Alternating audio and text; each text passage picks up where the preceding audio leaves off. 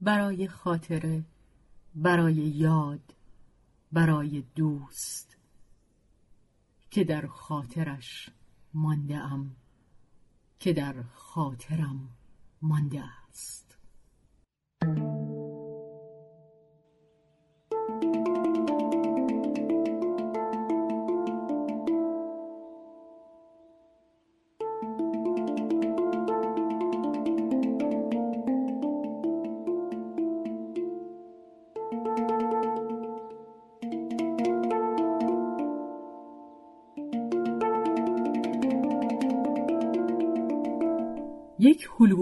هزار هلو داستانی از سمد بهرنگی.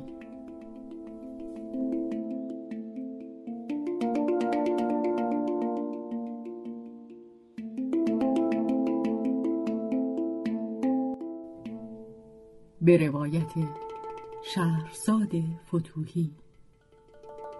تنظیم از مجتبا میرسمیعی.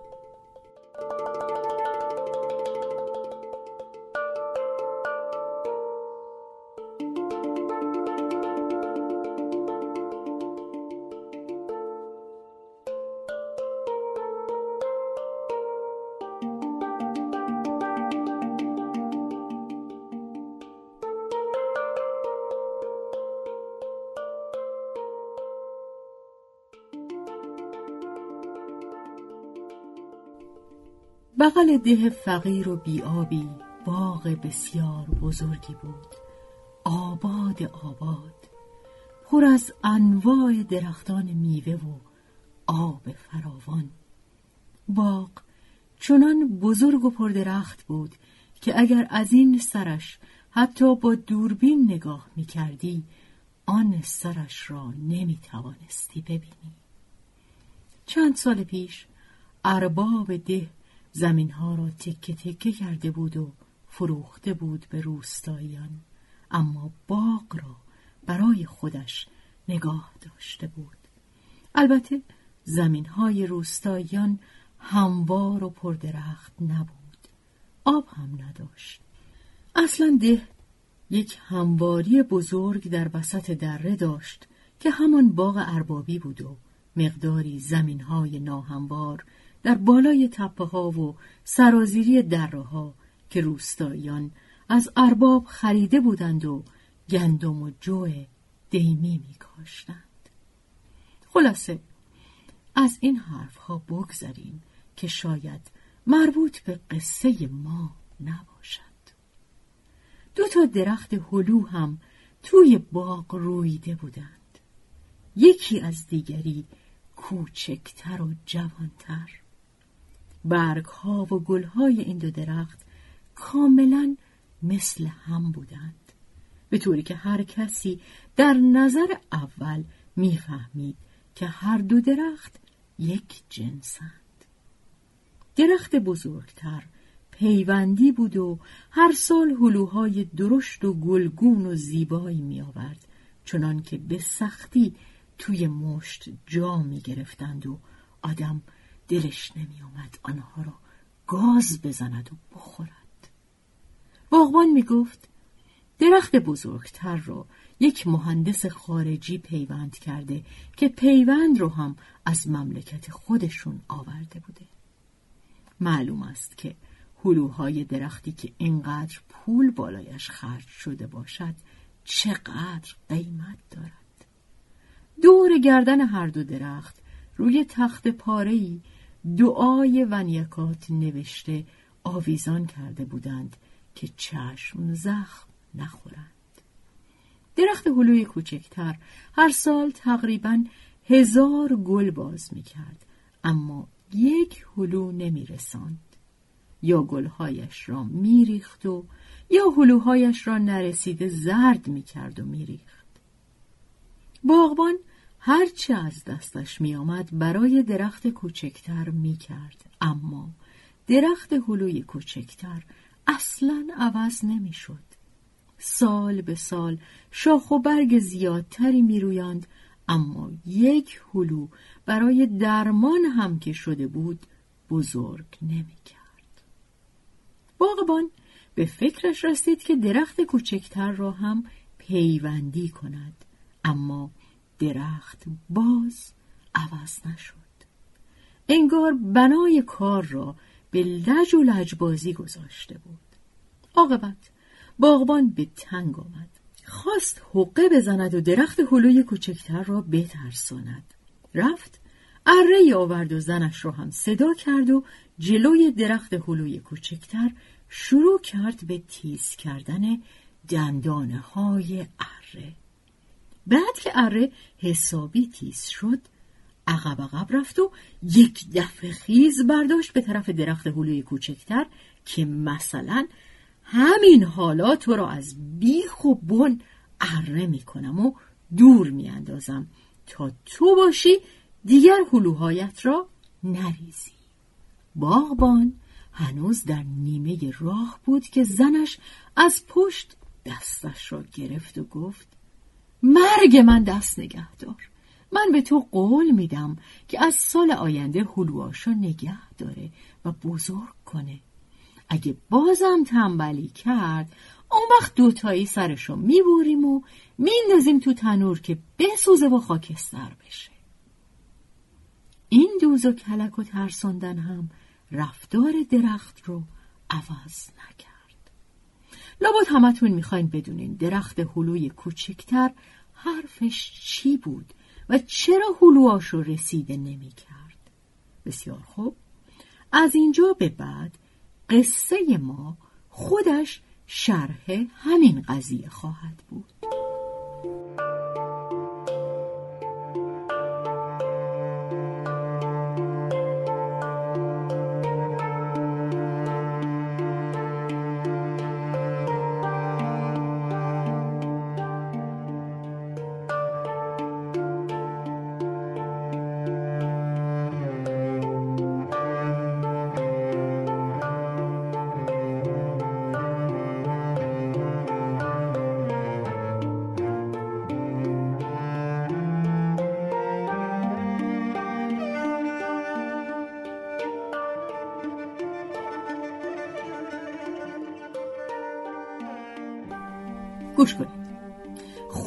گوشاتون رو باز کنید که درخت هلوی کوچکتر می‌خواهد حرف بزند.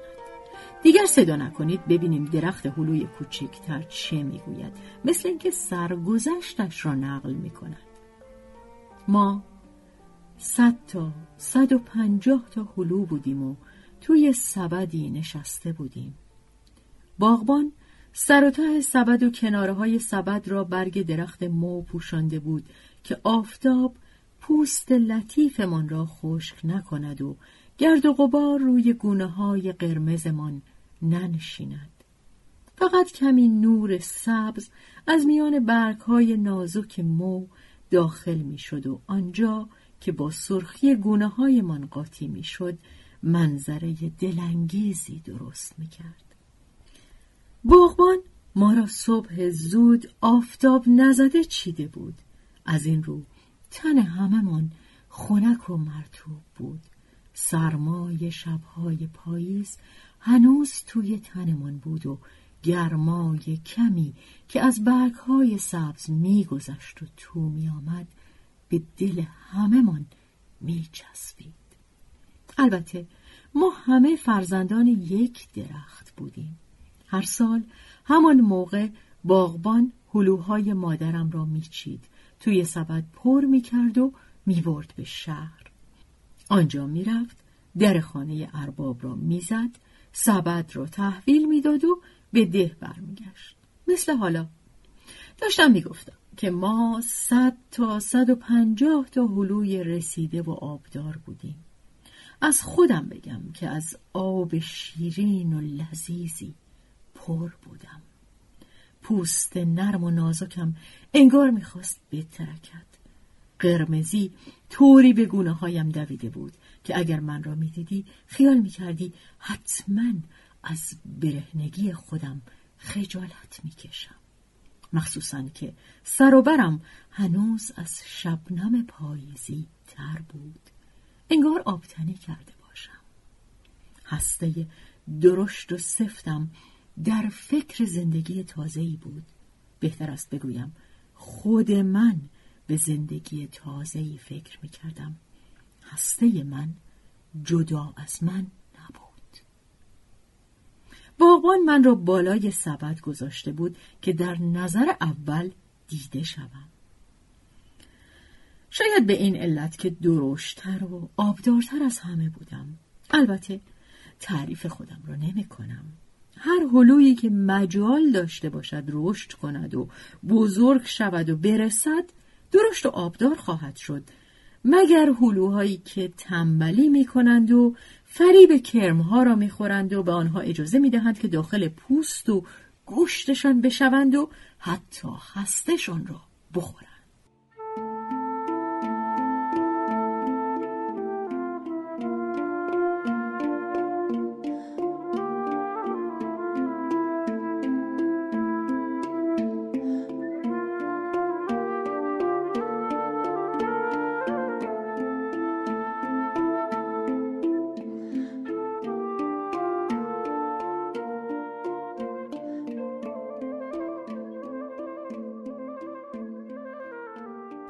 اگر همونطوری که توی سبد نشسته بودیم پیش ارباب می‌رفتیم ناچار من قسمت دختر عزیز دردانه ارباب می شدم.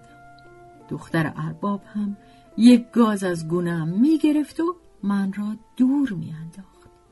آخه خانه ارباب مثل خانه صاحب علی و پولاد نبود که یک دانه زردالگو و خیار و هلو از درش وارد نشده بود. در صورتی که باغبان نقل می کند که ارباب برای دخترش از کشورهای خارجه میوه وارد می کند. سفارش می کند که با تیاره برای دخترش پرتقال و موز و انگور و حتی گل بیاورند. البته برای این کارها مثل ریگ پول خرج می کند. حالا خودت حساب کن ببین پول لباس و مدرسه و خوراک و دکتر و پرستار و نوکر و اسباب بازی ها و مسافرت ها و گردش های دختر ارباب چقدر می شود؟ تو بگو هر ماه ده هزار تومن. باز کم گفتی. از مطلب دور افتادم. باغبان سبد در دست از خیابان وسطی باغ میگذشت که یک دفعه زیر پایش لانه موشی خراب شد. به طوری که کم مانده بود باغبان به زمین بخورد.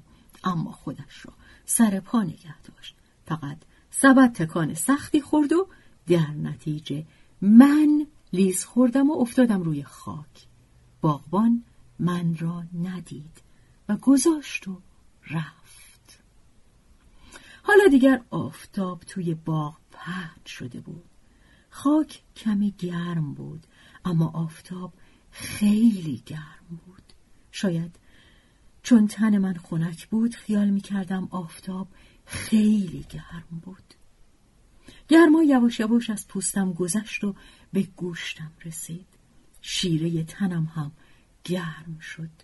آن وقت گرما رسید به هسته ام کمی بعد حس کردم دارم تشنه می شوم.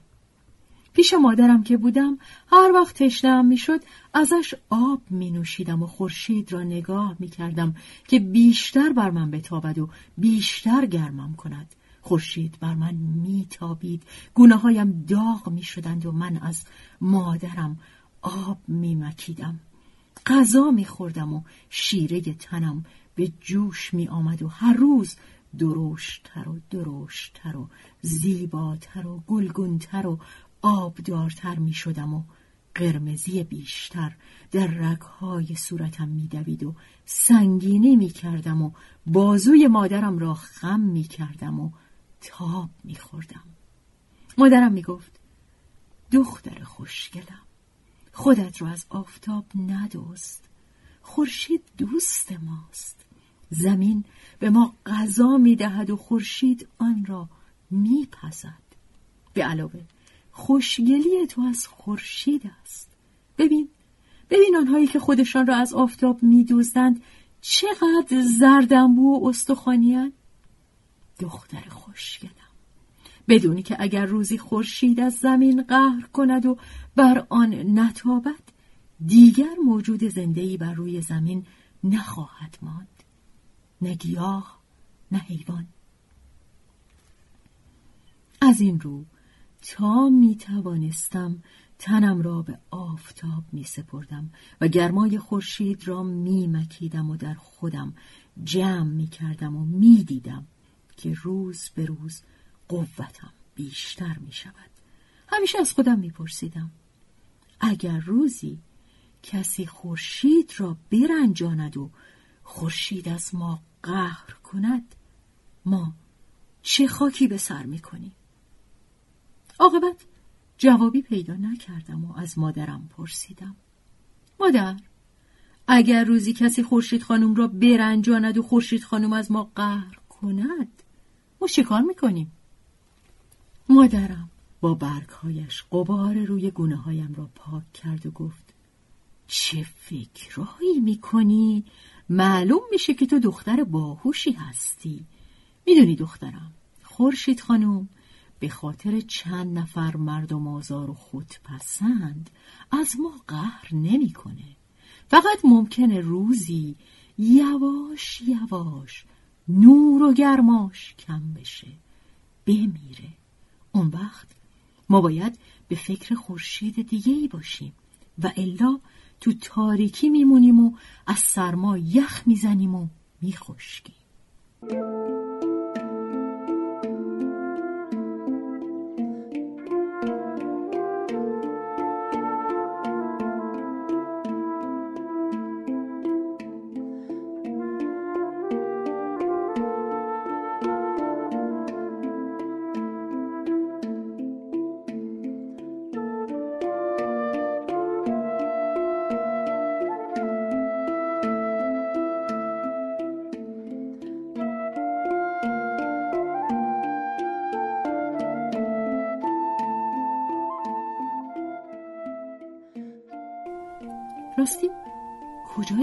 بودم؟ آره داشتم می‌گفتم که گرما به هستم رسید و تشنم شد. کمی بعد شیره تنم به جوش اومد و پوستم شروع کرد به خشک شدن و ترک برداشتن. موش سواره دوان دوان از راه رسید و شروع کرد به دوروبر من گردیدن. وقتی که از سبد به زمین افتاده بودم پوستم از جایی ترکیده بود و کمی از شیرم به بیرون ریخته بود و جلوی آفتاب سفت شده بود. موش سوار نیشهایش را توی شیره فرو کرد و کشید.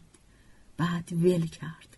مدتی به جای نیشهایش خیره شد و بعد دوباره نیشهایش را فرو کرد و شاخکهایش را راست نگاه داشت و پاهایش را به زمین فشرد و چنان محکم شروع کرد به کشیدن که من به خود گفتم الان نیشهایش از جا کنده می شود. موش سوار کمی دیگر زور داد. عاقبت تکه ای از شیره سفت شده را کند و خوشحال و دوان دوان از من دور شد. همین موقع ها بود که صدایی شنیدم. دو نفر از بالای دیوار توی باغ پریدند و دوان دوان به طرف من آمدند. صاحب علی و پولاد بودند. آمده بودند شکمی از میوه سیر بکنند. مثل آن یکی روستاییان هیچ ترسی از تفنگ باغبان نداشتند. آن یکی روستاییان هیچ وقت قدم به باغ نمیگذاشتند. اما پولاد و صاحب علی همیشه پا برهنه با یک شلوار پاره و وصلدار توی باغ ولو بودند. باغبان حتی چند دفعه پشت سرشان گلوله در کرده بود اما پولاد و صاحب علی در رفته بودند. آن موقع ها هر دو هفت هشت ساله بودند. خلاصه آن روز دوان دوان آمدند از روی من پریدند و رفتند به سراغ مادرم. کمی بعد دیدم دارند بر میگردند اما اوقاتشون بد جوری تلخ است از حرف زدنشون فهمیدم که از دست باغبان عصبانی هند. پولاد می‌گفت دیدی؟ اینم آخرین میوه باغ که حتی یه دونش هم قسمت ما نشد.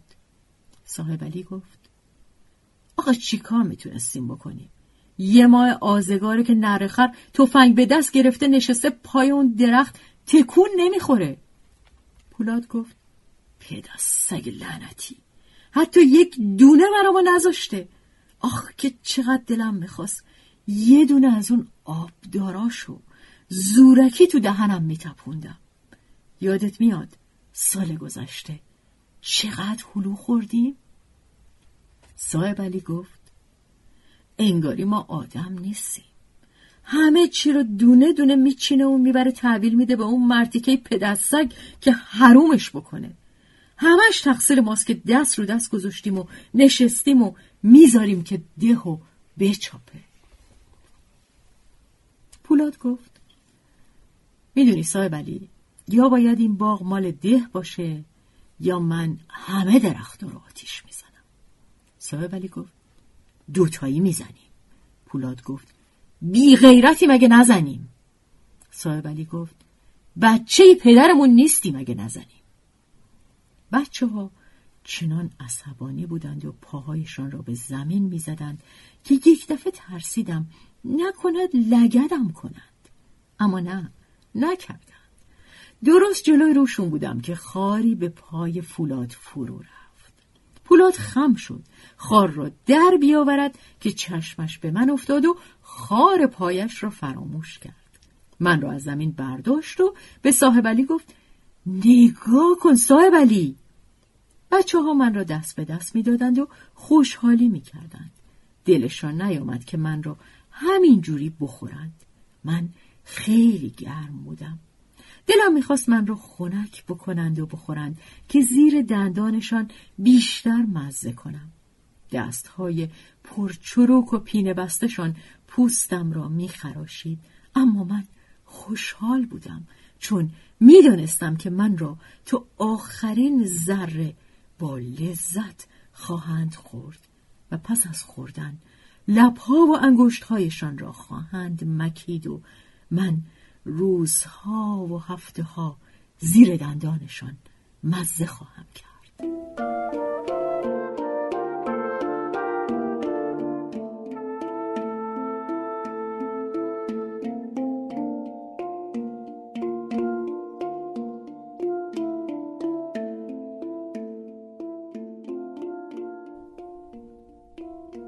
صاحب علی گفت پولاد شرط می‌کنم تا حالا همچین هلوی درشتی ندیده بودیم. پولاد گفت نه که ندیده بودیم. صاحب علی گفت بریم کنار استخر خونکش کنیم بخوریم خوشمزه تره من رو چنان با احتیاط می بردند که انگار تنم را از شیشه نازکی ساخته بودند و با یک تکان می افتادم می شکستم. کنار استخر سایه و خنک بود. بیتها و نارونهای پیوندی چنان سایه خنکی انداخته بودند که من در نفس اول خنکی راحتی در هستم حس کردم. من را با احتیاط توی آب گذاشتند و چهار دست کوچک و پین بستشان را جلوی آب گرفتند که من را نبرد توی استخر بیندازد. آب حسابی یخ بود. کمی که نشستند پولاد گفت صاحب علی صاحب علی گفت ها بگو. پولاد گفت میگم این هلو خیلی قیمت داره ها. آره. آره که حرف نشد. اگه می‌دونی بگو چند. صاحب علی فکری کرد و گفت منم میگم خیلی قیمت داره. مثلا چقدر؟ اگه حسابی سردش بکنیم حسابی ها هزار تومن. پولاد گفت پول ندیدی. خیال می‌کنی هزارم شد پول؟ صاحب علی گفت خب تو که ماشالله سر خزونه نشستی بگو ببینم چقدر. پولاد گفت صد تومن. صاحب علی گفت هزار که از صد بیشتره. پولاد گفت تو بمیری؟ من که از خودم حرف در نمیارم از پدرم شنیدم. صاحب گفت اگه اینجوریه شایدم هر دو یکی باشه. منم از خودم حرف در نمیارم از پدرم شنیدم. پولاد منو یواشکی لمس کرد و گفت دستام یخ کرد. به نظرم وقتشه بخوریم. صاحب علیم من رو با احتیاط لمس کرد و گفت آره سرد سرده. اون وقت من رو از آب در آورد. از آب که در اومدم بیرون بیرون رو گرم حس کردم. حالا دلم می‌خواست من رو زودتر بخورن تا نشون بدم که لذیذتر از اون هستم که خیال می‌کنن. دلم می‌خواست تمام قوت و گرمایی رو که از خورشید و از مادرم گرفته بودم به تن این دوتا بچه روستایی برسونم. در حالی که پولاد و صاحب برای خوردن من تصمیم می‌گرفتن من تو این فکر بودم که در عمرم چند دفعه حال به حال شدم و چند دفعه دیگم خواهم شد. به خودم می‌گفتم روزی ذره بدنم خاک و آب بودند. بعضیاشونم نور خورشید. مادرم اونا رو کم کم از زمین میمکید و تا نوک شاخه هاش بالا می آورد. بعد مادرم قنچه کرد. بعد گل کرد. و یواش یواش من درست شدم. من ذره های تنم رو کم کم از تن مادرم مکیدم و با ذره های نور خورشید قاطی کردم تا هسته و پوست و گوشتم درست شد و شدم هلوی رسیده و آبدار اما اکنون پولاد و صاحب علی من را می‌خورند و مدتی بعد ذره های تن من جزو گوشت و مو و استخوان و بدن آنها می شود. البته آنها هم روزی خواهند مرد. آن وقت ذره های تن من چه خواهند شد؟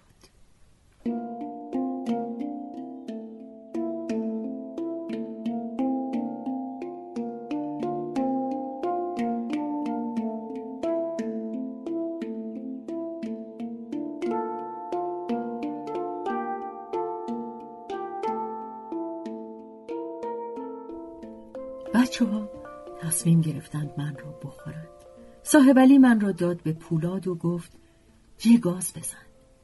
پولاد یه گاز زد و من را داد به صاحب علی و خودش شروع کرد لبهایش را مکیدن. صاحب علی هم یه گاز زد و من را داد به پولاد. همانطور که به خودم گفته بودم زیر دندانشان خیلی مزه کردم. اکنون گوشت تن من از بین می‌رفت اما هستم در فکر زندگی تازه‌ای بود. یک دقیقه بعد از حلوی به نام من اثری نمی ماند در حالی که هستم نقشه می کشید که کی و چجوری شروع به رویدن کند. من در یک زمان معین هم می مردم و هم زنده می شدم آخرین دفعه پولاد من را توی دهانش گذاشت و آخرین ذره گوشتم را مکید و فرو برد و وقتی من را دوباره بیرون آورد دیگر هلو نبودم. هسته زنده بودم که پوسته سختی داشتم و تویش تخم زندگی تازه را پنهان کرده بودم. فقط احتیاج به کمی استراحت و خاک نمناک داشتم که پوستم را بشکافم و برویم. وقتی بچه ها انگشت ها و لبهایشان را چند دفعه مکیدند پولاد گفت حالا چیکار کنیم؟ صاحب علی گفت بریم تو آب پولاد گفت هستشو نمی‌خوریم؟ صاحب علی گفت براش نقشه ای دارم بزو باشه پولاد من را گذاشت در پای درخت بیدی و عقب عقب رفت و خیز برداشت و خودش را به پشت انداخت توی آب در حالی که زانوانش را توی شکمش جمع کرده بود و دستهایش را دور آنها حلقه بسته بود یک لحظه رفت زیر آب. دست و پایی زد و سر پا ایستاد و لای و لجن ته آب از اطرافش بلند شد. آب تا زیر چانهش می رسید خزه های روی آب از سر و گوش و صورتش آویزان بود. صاحب علی گفت پولاد رو تو بکن اونور. پولاد گفت شلوار تو در میاری؟ صاحب علی گفت آره می‌خوام پدرم نفهمه باز اومدیم شنا کردیم. کتکم می‌زنه. پولاد گفت هنوز که تا زور بشه برگردی به خونه خیلی وقت داریم. صاحب علی گفت مگه خورشید و بالا سرت نمی‌بینی؟ پولاد دیگر چیزی نگفت و رویش را آن بر کرد.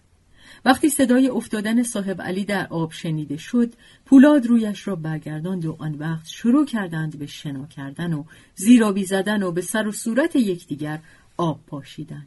بعد هر دو گفتند بی وقت است. بیرون آمدند. پولاد پاچه های شلوارش را چند دفعه چلاند. آن وقت من را هم از پای بید برداشتند و راه افتادند. از دیوار ته باغ بالا رفتند و پریدند به آن بر. خانه های ده دورتر از باغ اربابی بود. پولاد گفت خب گفتی که براش نقشه ای داری. صاحب علی گفت سایه که پن شد میام صدات می‌کنم. میریم بالای تپه میشینیم. برات میگم چه نقشه ای دارم. کوچه های ده خلوت اما از مگس و بوی پهن پر بود. سگ گنده ای از بالای دیواری پرید. جلوی پای ما. پولاد دستی به سر و صورت سگ کشید و خم شد و رفت به خانهشان. سگ هم به دنبال او توی خانه تپید. کوچه سربالا بود چنان که کمی آنورتر کف کوچه با پشت بام خانه پولاد یکی می‌شد. صاحب علی از همان پشت بام ها راهش را کشید و رفت. چند خانه آنورتر خانه خودشان بود. من را توی مشتش فشرد و جست زد توی حیات خانهشان و پاهاش تا زانو رفت توی سرگین خیس و نرمی که مادرش یک ساعت پیش آنجا ریخته بود و صاحب علی خبر نداشت. مادرش به صدای افتادن سرش را از سوراخ خانه بیرون کرد و گفت صاحب علی زود باش بیا برا پدرت یه لغمه نون و آب ببر. صاحب علی من را برد به طویله و در گوشه ای توی پهن سوراخی کند و من را چال کرد. دیگر جز سیاهی و بوی پهن چیزی نفهمیدم نمی‌دانم چند ساعتی در اونجا ماندم بوی تند پهن کم مانده بود که خفه هم کند عاقبت حس کردم که پهن از رویم برداشته می شود. صاحب علی بود. من را درآورد و یکی دو دفعه وسط دستهایش مالید و به شلوارش کشید تا تمیز شدم. از همان راهی که آمده بودیم رفتیم تا رسیدیم پشت بام خانه پولاد. مادر و خواهر پولاد پشت بام تاپاله درست می‌کردن و با زن همسایه حرف می‌زدند که تاپاله های خشک را از دیوار می‌کند و تلمبار می‌کرد. صاحب علی از مادر پولاد پرسید که پولاد کجاست. مادر پولاد گفت که پولاد بوزه را برده به صحرا در خانه نیست. پولاد را سر تپه پیدا کردیم. بوز سیاهشان را ول کرده بود پشت تپه چرا می کرد و خودش با سگش چشم به راه ما نشسته بود. من ناگهان ملتفت شدم که رنگ پوست پولاد و صاحب علی درست مثل پوسته من است. هر دو از بس برهنه جلوی آفتاب راه رفته بودند سیاه سوخته شده بودند. پولاد با بیصبری گفت خب نقشتو بگو. صاحب علی گفت می‌خوای صاحب یه درخت هلو بشی؟ پولاد گفت مگه دیوونم که نخوام صاحب علی گفت پس بریم پولاد گفت بوزه رو چی کار کنیم صاحب علی گفت ولش می‌کنیم تو خونه پولاد گفت مادرم گفته تا خورشید ننشسته برش نگردونم. صاحب علی گفت پس سگه رو می‌ذاریم پیش بوزه. پولاد دستی به سر و گوش سگ کشید و گفت بوزه رو میپایی تا من برگردم. خوب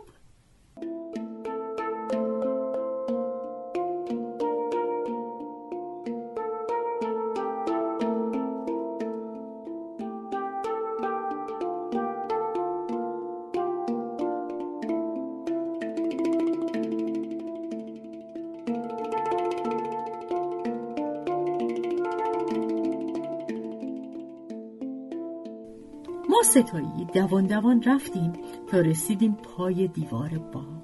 صاحب علی گفت بپر بالا.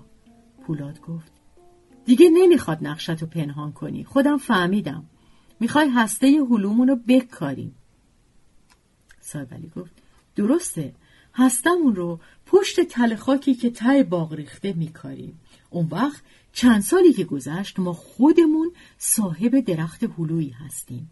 خودت که می‌فهمی چرا جای دیگه نمی‌خوایم بکاریم. پولاد گفت سر تپه توی سنگا که درخت هلو در نمیاد. درخت آب می‌خواد خاک نرم می‌خواد. صاحب علی گفت حالا دیگه مثل آخوند مرسیه نخون. من رفتم بالا ببینم باغبون برنگشته باشه. باغبون هنوز از شهر برنگشته بود. پولاد و صاحب علی در یک گوشه خلوت باغ پشت تل خاکی زمین را کندند و من رو زیر خاک کردند و دستی روی من زدند و گذاشتند و رفتند. خاک تاریک و مرتوب من را بغل کرد و فشرد و به تنم چسبید. البته من هنوز نمی توانستم برویم. مدتی وقت لازم بود تا قدرت رویش پیدا کنم. از سرمایی که به زیر خاک راه پیدا می کرد فهمیدم زمستان رسیده و برف روی خاک را پوشانده است. خاک تا نیم وجبی من یخ بست اما زیر خاک اونقدر گرم بود که من سردم نشود و یخ نکنم. بدین ترتیب من موقتا از جنب و جوش افتادم و در زیر خاک به خواب خوش و شیرینی فرو رفتم. خوابیدم که در بهار آماده و با نیروی بیشتری بیدار شوم. برویم از خاک درآیم و برای پولاد و صاحب علی درخت پرمیوهی شوم. درختی با هلوهای درشت و آبدار و با گونه های گلگون مثل دخترهای خوشگل خجالتی. از خوابهایی که در زمستان دیدم چیز زیادی به یاد ندارم.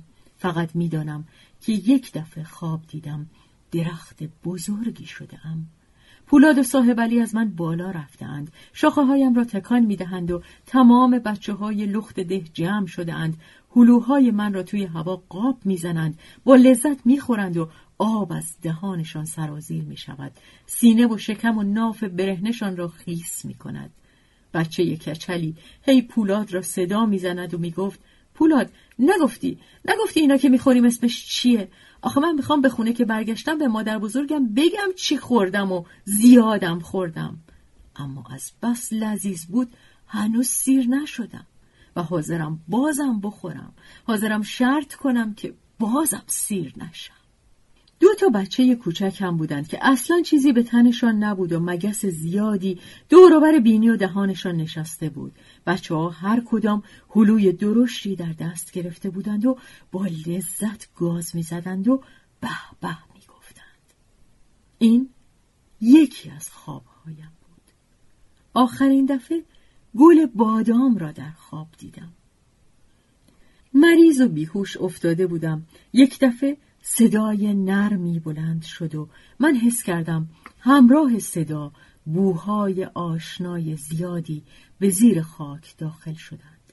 صدا گفت گل بادام بیا جلو اطرت را توی صورت هلو خوشگله بزن. اگه باز هم بیدار نشد دستهایت رو بکش روی صورت و تنش. بگذار بوی گل رو خوب بشنوه. خلاصه هر چه زودتر بیدارش کن که وقت رویش و جوان زدنه همه هسته ها دارن بیدار میشن.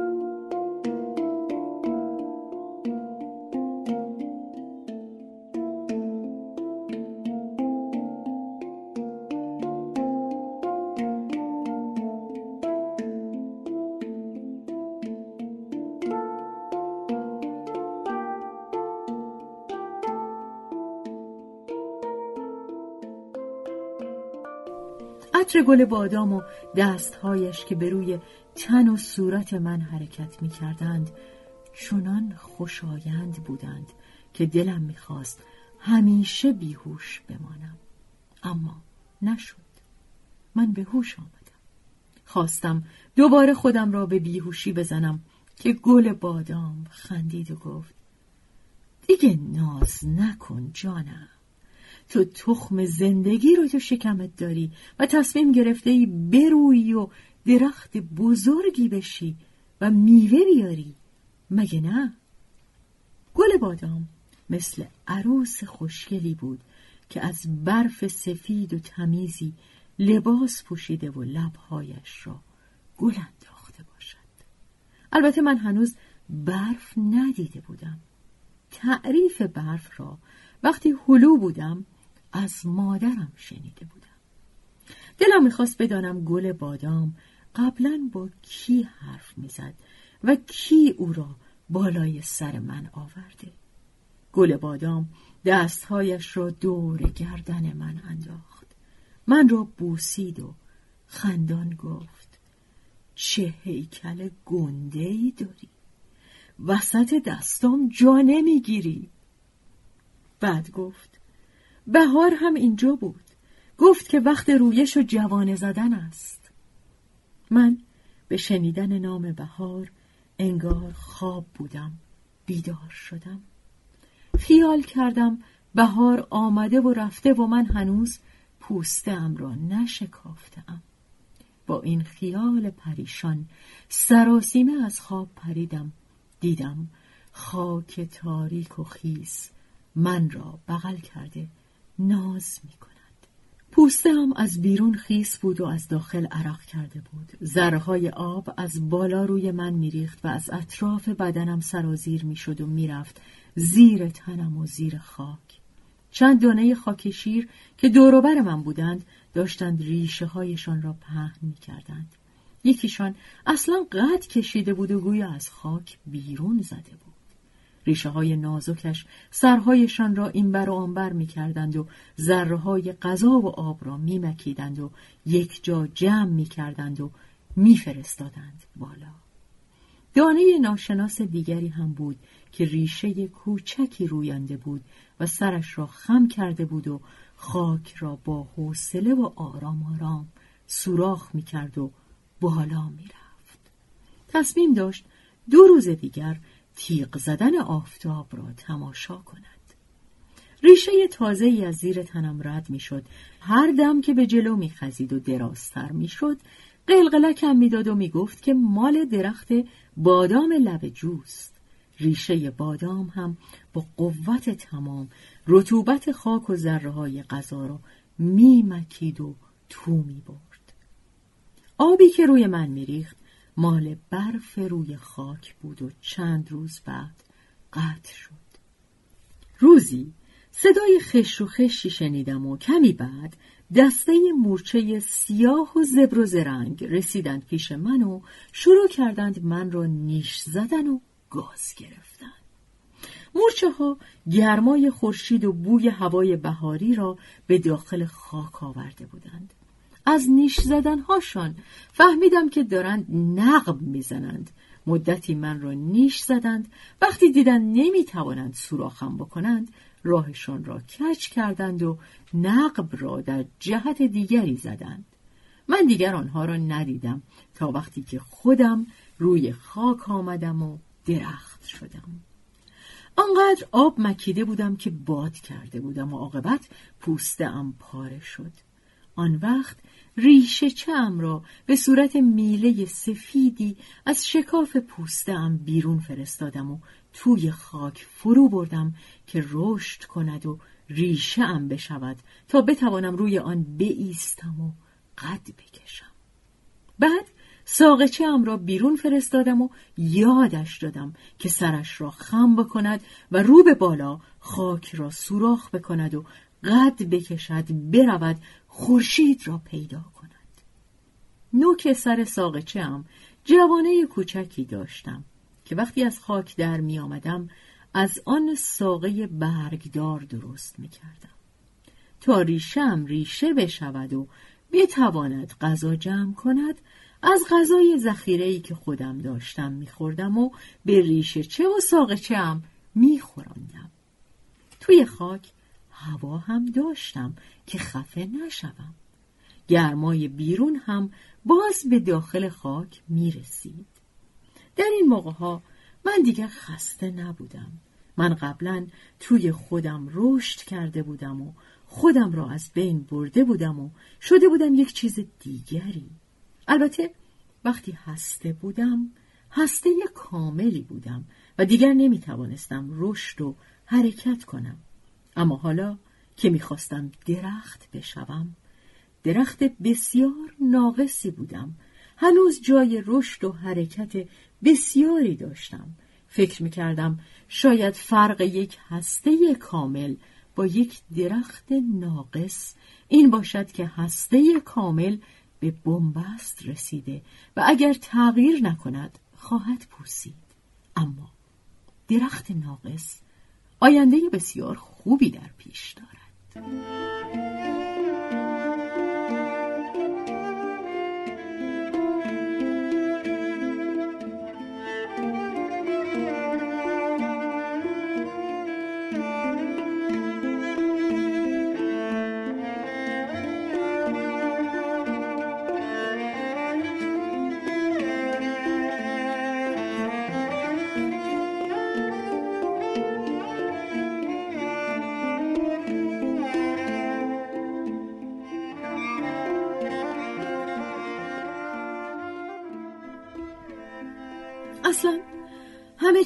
ثانیه به ثانیه تغییر می کند و وقتی این تغییرها روی هم انباشته شد و به اندازه معینی رسید حس می کنیم که دیگر این آن چیز قبلی نیست بلکه یک چیز دیگری است.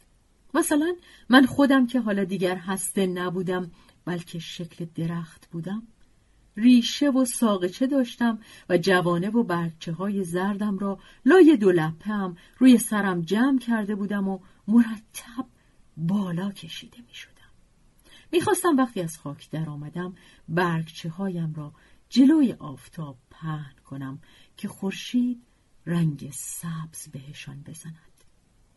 خیال شاخه های پرشکوفه و هلوهای آبدار و گلنداخته را در سر می پروراندم. درخچه ناچیزی بودم با وجود این چه آینده درخشانی جلوی روی من بود. سنگریزهی به اندازه گردو جلویم را گرفته بود و نمیگذاشت بالا بروم. دیدم که نمی‌توانم سوراخش کنم. ناچار دور زدم و رد شدم و رفتم بالا. هرچه بالاتر می‌رفتم گرمای آفتاب را بیشتر حس می کردم. بیشتر به طرف خورشید کشیده می شدم. حالا دیگر از میان ریشه های علف های روی خاک حرکت می کردم. عاقبت به جایی رسیدم که روشنایی آفتاب کم و بیش خاک را روشن کرده بود. فهمیدم که بالای سرم پوسته نازکی بیشتر نمانده. چند ساعت بعد بود که با یک تکان خاک را شکافتم و نور و گرما را دیدم که به پیشواز آمده بودند.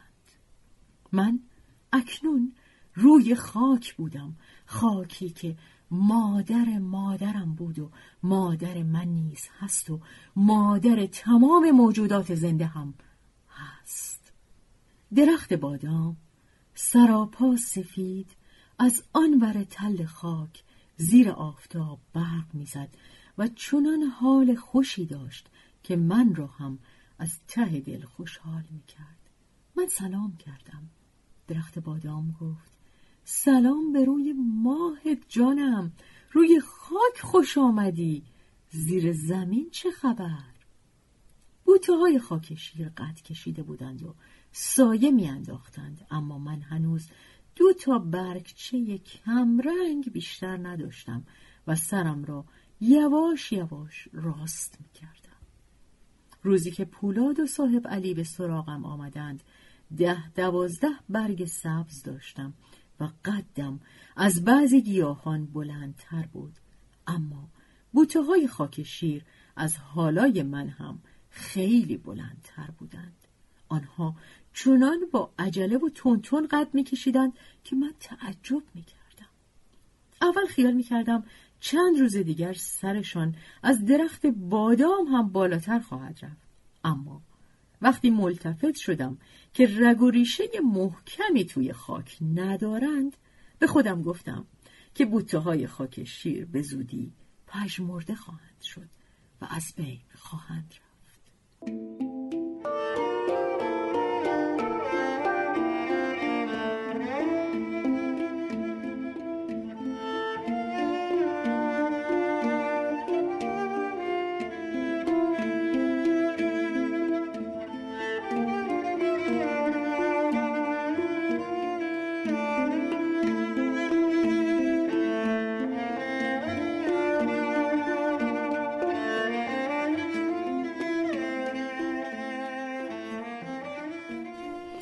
صاحب علی از دیدن من خوشحال شدند. هر دو گفتند این درخت دیگر مال ماست. چند مشت آب از جوی آوردند و ریختند در پای من و گذاشتند رفتند. گویا باغبان همان نزدیک ها کردها را آب می‌داد. صدای بیلش شنیده می‌شد. آخرهای بهار بود که دیدم بوته های خاک شیر مثل این است که دیگر نمی توانند بزرگ بشوند. آنها گل کرده بودند و دانه هایشان را می پراکندند و یواش یواش زرد می شدند. تابستان که رسید من هم قد آنها بودم اما هنوز شاخه ای نداشتم. می‌خواستم کمی قد بکشم بعد شاخه بدهم. پولاد و صاحب علی زیاد پیش من می آمدند و گاهی مدتی می نشستند و از آینده من و نقشه های خودشان حرف می زدند. روزی هم مار بزرگی سرخ و براق آورده بودند که معلوم بود سرش را با چماق داغان کرده بودند. آن وقت زمین را در نیم متری من کندند و مار را همانجا زیر خاک کردند. پولاد دستهایش را به هم زد و گفت عجب کیفی خواهد کرد. البته منظورش من بودم. صاحب علی گفت یک مار با چند بار کود و پهن برابره. پولاد گفت خیال می‌کنم سال دیگه نوبرش رو بخوریم صاحب علی گفت چه می‌دونم ما که تا حالا درخت نداشتیم. پولاد گفت باشه اما من شنیدم درخت هلو و شفتالو زودتر بار میده. من خودم هم این را می‌دانستم. مادرم در دو سالگی دو هلو نوبر آورده بود. فکر می‌کردم که وقتی هلوهایم بزرگ و رسیده بشوند چه شکلی خواهم شد. دلم می‌خواست زودتر میوه بیاورم تا ببینم هلوها چجوری شیره تنم را خواهند مکید. دلم می‌خواست هلوهایم سنگینی بکنند و شاخه هایم را خم بکنند به طوری که نوکشان به زمین برسد تابستان گذشت و پاییز آمد توی تنم لوله های نازکی درست کرده بودم که ریشه هایم هرچه از زمین می گرفتند از آن لوله ها بالا می فرستادند.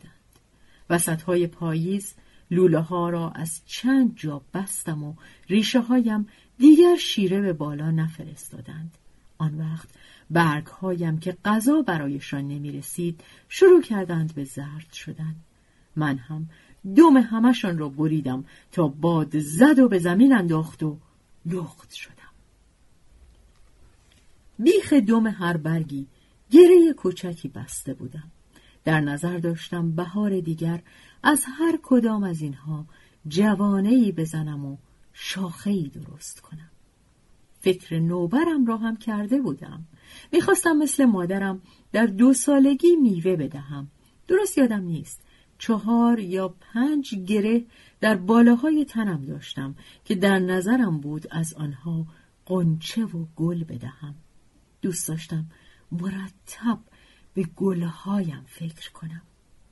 هرچه هوا سردتر می‌شد بیشتر من را خواب می گرفت. چنان که وقتی برف بر زمین نشست و زمین یخ بست من کاملا خواب بودم. پولاد و صاحب علی دور من تکه پاره های گونی پیچیده بودند. آخر من هنوز پوست نرم و نازکی داشتم و در یخبندان زمستان برای خرگوش ها غذای لذیذی به حساب می آمدم. به علاوه ممکن بود سرما بزندم. آن وقت در بهار مجبور بودم دوباره از ته برویم. بالا بیایم. بهار که رسید اول از همه ریشه هایم به خود آمدند. بعد ساقه با رسیدن شیره تازه بیدار شد و جوانه هایم تکان خوردند و کمی باد کردند. آبی که از خاک به من می رسید همه هایم را از خواب می پراند و به حرکت وامی داشت. توی جوانه هایم برگ های ریز ریزی درست می کردم که وقتی جوانه هایم سرباز کردند بزرگ و پهنشان کنم. اکنون قنچه هایم مثل دانه جو کمی بزرگتر شده بودند. سه قنچه بیشتر برایم نمانده بود. آن یکی ها را گنجشک شکمویی توک زده بود و خورده بود. سه گل باز کردم اما وسط های کار دیدم نمی‌توانم هر سه را هلو بکنم یکی از گلهایم اولها پژمرد و افتاد دومی را چغاله کرده بودم. بعد نتوانستم غذا برایش برسانم. پژمرد و باد زد انداخت به زمین. آن وقت تمام قوتم را جمع کردم تا حلوی بی مثل و مانندی برسانم که هر کس ببیند چشمهایش چهار تا بشود و هر کس بخورد تا عمر دارد لب به میوه دیگری نزند.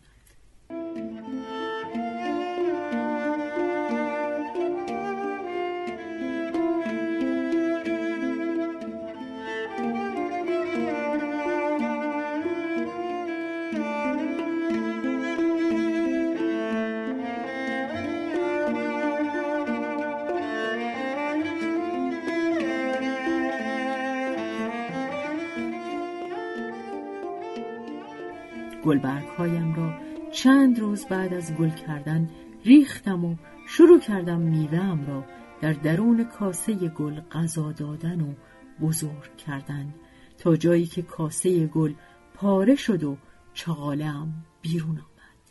هلوی من کمی به نوک سرم مانده قرار داشت. بنابراین از همان روزی که به اندازه چغاله بادام بود من را کم و بیش خم می کرد و من نگران می شدم که اگر بخواهم هلویی به دلخواه خودم برسانم باید کمرم خم بشود و شاید هم بشکند. اما من اصلا نمی‌خواستم به خاطر زحمتی که ناچار پیش می آمد هلویم را پژمرده کنم و دور بیاندازم راستش رو بخواهید من تصمیم گرفته بودم در سالهای آینده هلوهایم را تا هزار برسانم. از این رو لازم بود که در قدم اول و در حلوی اول خودم را از امتحان بگذرانم. ماری که بچه ها در نزدیکی من زیر خاک کرده بودند حالا دیگر متلاشی شده بود و خاک اطرافم را پرقوت کرده بود. از برکت همین مار صاحب شاخ و برگ حسابی شده بودم. پولاد و صاحب علی این روزها کمتر به سراغ من می آمدند. فکر می کنم پیش پدرهاشان به مزرعه یا برای درو و خرمنکوبی می رفتند.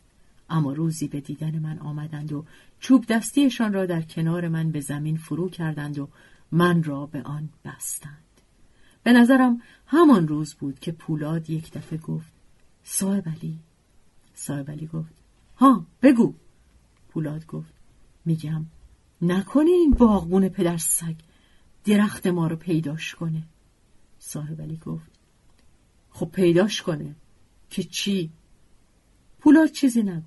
صاحب علی گفت هیچ غلطی نمی‌تونه بکنه. درخت و خودمون کاشتیم و بار آوردیم. میوشم مال خود ماست.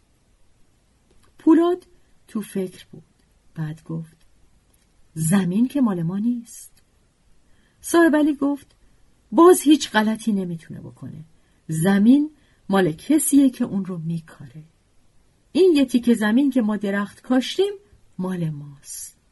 پولاد دل و جرأتی پیدا کرد و گفت آره آره که مال ماست. اگه غلطی بکنه همه باغ و آتیش می‌زنی. صاحب با مش زد به سینه لخت و آفتاب سوختش و گفت این تن بمیره. اگه بذارم آب خوش از گلوش پایین بره آتیش می‌زنیم و فرار می‌کنیم.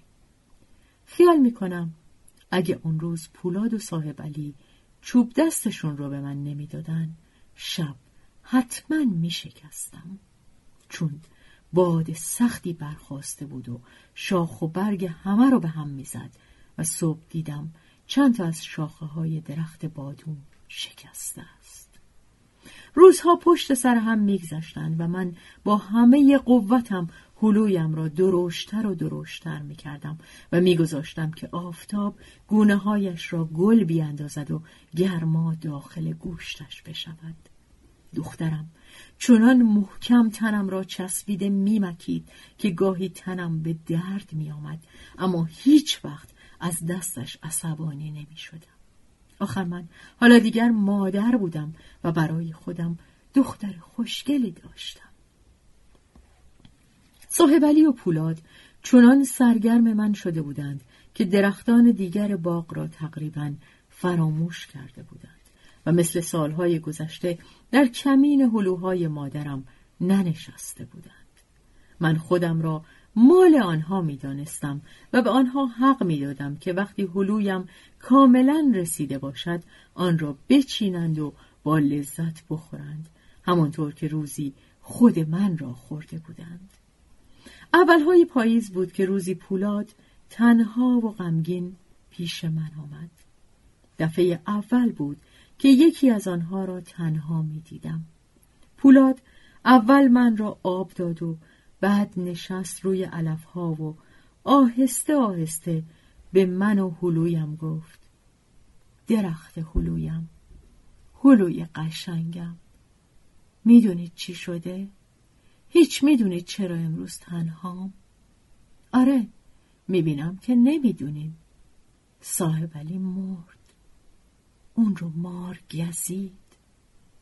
نن منجوق پیرزن یه شب تموم بالای سرش بود. به خیالم اونم کاری ازش نمیومد همه دواهایی رو که گفته بود من و پدر صاحب علی رفته بودیم. از کوه و صحرا آورده بودیم. اما باز صاحب علی خوب نشد. تفلک صاحب علی؟ آخه چرا رفتی منو تنها گذاشتی؟ پولاد شروع کرد به گریه کردن. بعد دوباره به حرف اومد و گفت چند روز پیش ظهر که از صحرا برمیگشتم سر تپه به هم برخوردیم. قرار گذاشتیم بریم ماری بگیریم بیاریم. مثل سال گذشته همینجا چال کنیم که خاکتو پر قوت کنه. رفتیم به دره ماران. توی دره ماران تا بگی مار هست. یه طرف دره کوهی است که همش از سنگ درست شده. نه خیال کنی که کوه سنگ یک پارچه است. نه. خیال کن سنگای بزرگ و کوچیک بسیاری از آسمون ریخته روی هم و تلمبار شده. مارا وسط سنگا لونه دارن و گرما که به تنشون بخوره بیرون میان. زمین خود ما و همسایمون و زمین پسرخاله صاحبلی و چند تای دیگم توی دره ماران بود. توی زمینا همیشه صدای سوت مار شنیده میشه. من و صاحبلی پای کوه پس سنگا رو نگاه می‌کردیم و چوب دستیامونو توی سوراخا می‌کردیم. که مار پرچربی برات پیدا کنیم. همینجوری لختم بودیم. یه تا شلوار پامون بود. پشتمون انقدر داغ شده بود که اگه تخم مرغ روش میذاشتیم میپخت. همچین داشتیم از این سنگ به اون سنگ میپریدیم که یه دفعه پای صاحب علی لیز خورد و به پشت افتاد و یه دفعه طوری جیغ زد که دره پر از صدا شد. صاحب به پشت افتاده بود رو سنگی که ماری روش چنبر زده بود. صاحب علی جیغ دیگه ای هم کشید و افتاد ته دره رو خاکا. من دیگه فرصت به مار ندادم. یه چوب زدم به سرش و بعد به شکمش و بعد باز به سرش و دوتا موش و یه گنجیش تو شکمش بودن. صاحب علی بیهوش افتاده بود و صدایی ازش نمی اومد. چوب دستیش پرت شده بود. نمی‌دونم کجا. جای نیش مار قرمز شده بود. اگه مار پاشو یا دستشو زده بود می‌دونستم چی کار باید بکنم. اما با وسط پشتش چی کار می‌تونستم بکنم؟ ناچار صاحب علی رو کول کردم و آوردم به ده. ننه منجوق پیرزن صبح سر قبر به ننه من گفته بود که اگه صاحب علی رو زودتر پیش اون میبردم نمیمرد. آخه من چجوری می‌تونستم صاحب علی رو زودتر ببرم؟ درخت هلو. تو خودت می‌دونی که علی از من سنگین تر بود.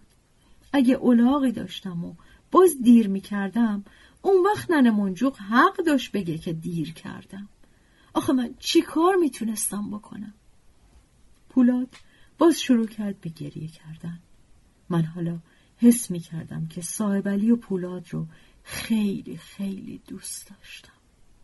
وقتی فکر کردم که دیگه صاحب علی رو نخواهم دید کم مونده بود از شدت قصه تمام برگام و بریزم و برای همیشه بخشکم و جوانه نزنم. گولاد گریش رو تموم کرد و گفت من دیگه نمی‌تونم تو ده بیام. هر جا که میرم شکل صاحب علی رو جلو چشمم می‌بینم و قصه می‌کنم.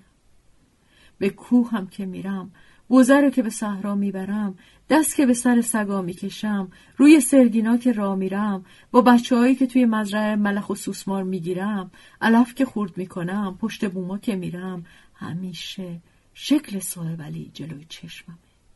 انگار همیشه منو صدا می‌کنه. پولاد پولاد!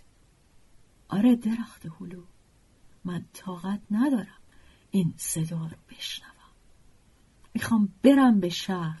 پیش داییم شاگرد بقال بشم. من نمی‌دونم چی کار باید می‌کردم تا صاحب علی زنده میموند.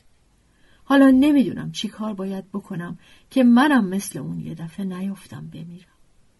من کوچیکم. عقلم به هیچ چی قد نمیده. همینقدر می‌دونم که نمی‌تونم تو ده بمونم. من رفتم. درخت هلو. هلوت هم گذاشتم بمونه. برا خودت. وقتی دیدم پولاد می‌خواد پاشه بره گذاشتم هلوم بیفته جلوی پاش. پولاد هلو رو برداشت بوید بعد خاکاشو پاک کرد و من رو از ته تا نوک سر دو دستی ناز کرد و گذاشت و رفت. سال دیگه من خوب قد کشیده بودم. شاخ و برگ فراوونی از همه جای تنم رویده بود. بیستی تا گل داده بودم و دیگه می‌تونستم سرم رو از تل خاک بالاتر بگیرم و سرک بکشم و اون ورای باغ رو تماشا کنم. روزی باغبون ملتفت سرک کشیدنای من شد و اومد من رو دید. از شادی نمی‌دونست چه کار بکنه. از شکل و رنگ برگ فهمید که بچه کی هستم. درخت هلوی خوبی توی باغش رویده بود. بدون اون که براش زحمتی کشیده باشه. من خیلی ناراحت بودم که عاقبت به دست باغبونی افتادم که خودش نوکر آدم پولدار دیگه ایه و به خاطر پول مردم ده رو دشمن خودش کرده. ده پانزده هلو رسونده بودم اما وقتی فکر می کردم که هلوام قسمت چه کسانی خواهد شد از خودم بدم می اومد. من رو پولاد و صاحب علی کاشته بودند بزرگ کرده بودند و حق هم این بود که هلوام رو همونها میخوردند.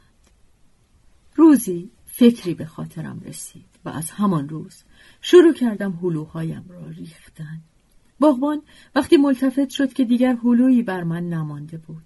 خیال کرد جایم بد است. بلند بلند گفت سال دیگه جاتو عوض می‌کنم که بتونی خوب آب بخوری و هلوهای درشت و خوشگل بیاری. بهار سال دیگه که ریشه هام رو بیدار کردم دیدم نظم همشون به هم خورده و بعضی ها اصلا خشکیدن و بعضی ها کنده شدن. البته ریشه های سالمم زیاد داشتم. اول شروع کردم ریشه های سالم رو توی خاک های مرتوب فرو کردن. بعد ریشه های تازه ای در آوردم و به اطراف فرستادم. اون وقت به فکر جوانه زدن و برگ و شکوفه افتادم و مادرم رو شناختم از اون وقت حالا که نمی‌دونم چند سال از عمرم میگذره باغبان نتونسته هلوی من رو نوبر کنه و از این به بعد هم نوبر نخواهد کرد. من از اون اطاعت نمی کنم. حالا می‌خواد من رو بترسونه یا اره کنه یا قربان صدقم بره. تابستانه 1347 سمد بهرنگی.